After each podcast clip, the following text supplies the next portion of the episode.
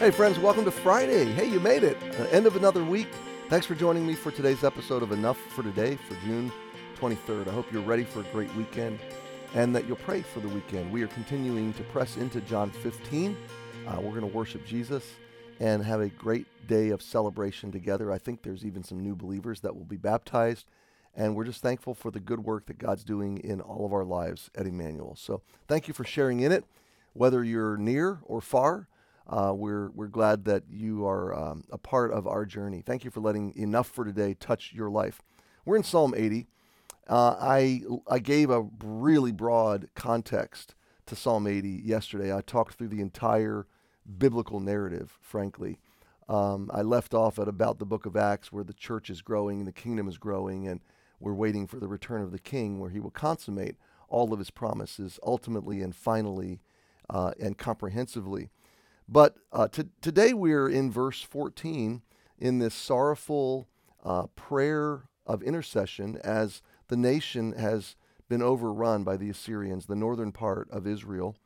And now the prayer, the heart of the prayer, verse 14, is Return, we beseech thee. Return, turn back, renew us, Lord, revive us. We beseech thee, O God of hosts.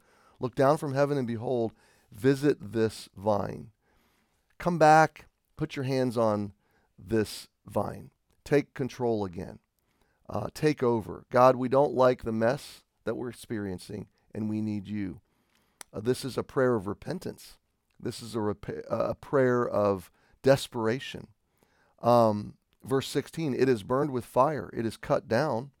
I'm sorry, I missed verse 15. And the vineyard which thy right hand hath planted, and the branch that thou madest strong for thyself. This is the essence. Verse 15 is what they missed. Verse 15 is what they forgot. And in forgetting this, God was essentially forced to do what he did not want to do. He was he was he was forced into judging and chastening and dealing uh, for the sake of his own name, for the sake of his own holiness, and for the sake of his promises and his future people he had to deal with the cancer, with the contagion that was growing in Israel. So he wiped it out, he quarantined it. And what did they do when God intervened? They remembered, at least this person did, at least this group of people did. They needed God, and they remembered that it was his hand. Let thy hand, verse uh, 17, I'm sorry, verse 15, the vineyard which thy right hand hath planted. They remembered we were a vineyard that God planted. We were not self made. We didn't get here on our own. We were a branch that He made strong for Himself. Uh, by the way, this image of a branch um, is a word for son. It's the word um, ben. It's, it's an image of a child or a son. It's embedded I want to be careful how I say this. You say, is he when God talks about Israel, is he talking about Jacob as a person? Is he talking about the descendants of Jacob as a nation? Is he talking about ultimately Jesus as the true Israel? And the answer to that question is yes. Uh, the imagery of Scripture is is layered, and um, when you come to the word branch, that word is the, the son, uh, Jacob, the son of Isaac, the son of Jacob, the, the branch that grew off of the, the true, the, the, the, original, okay? Um, but also that word branch is used to refer to Jesus.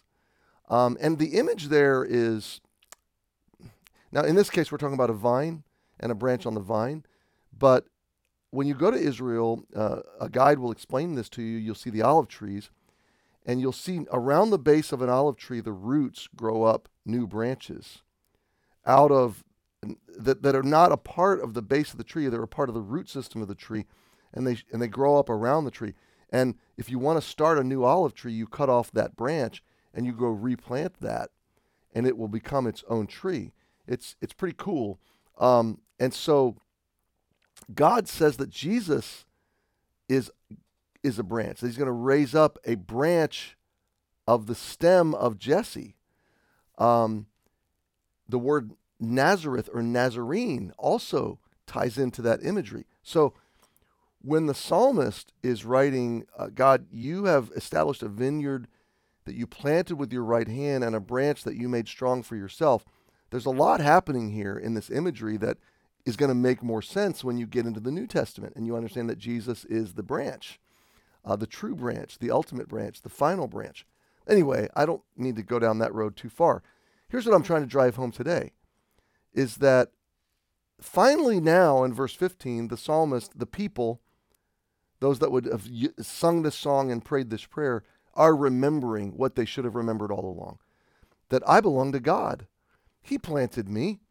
I'm a branch that He grew up. He raised me. He blessed me. Whatever strength I have is not of me, and it's not for me, and it's not from me, and it's not even about me.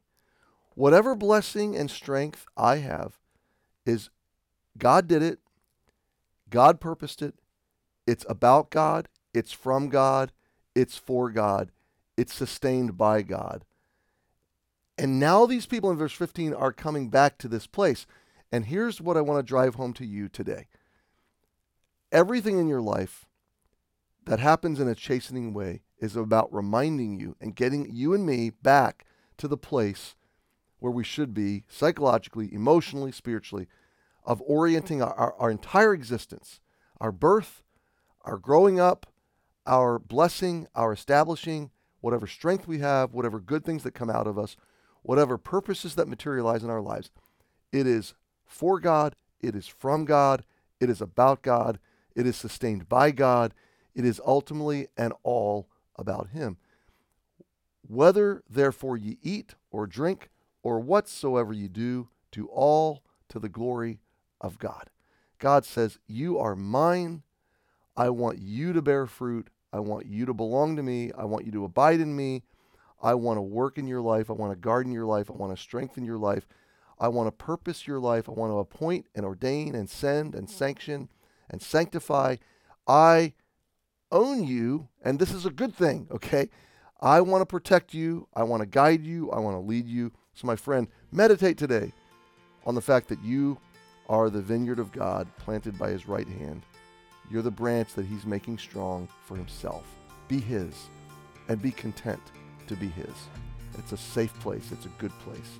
Have a good Friday. We'll pick it up here on Monday, and I hope to see you this weekend.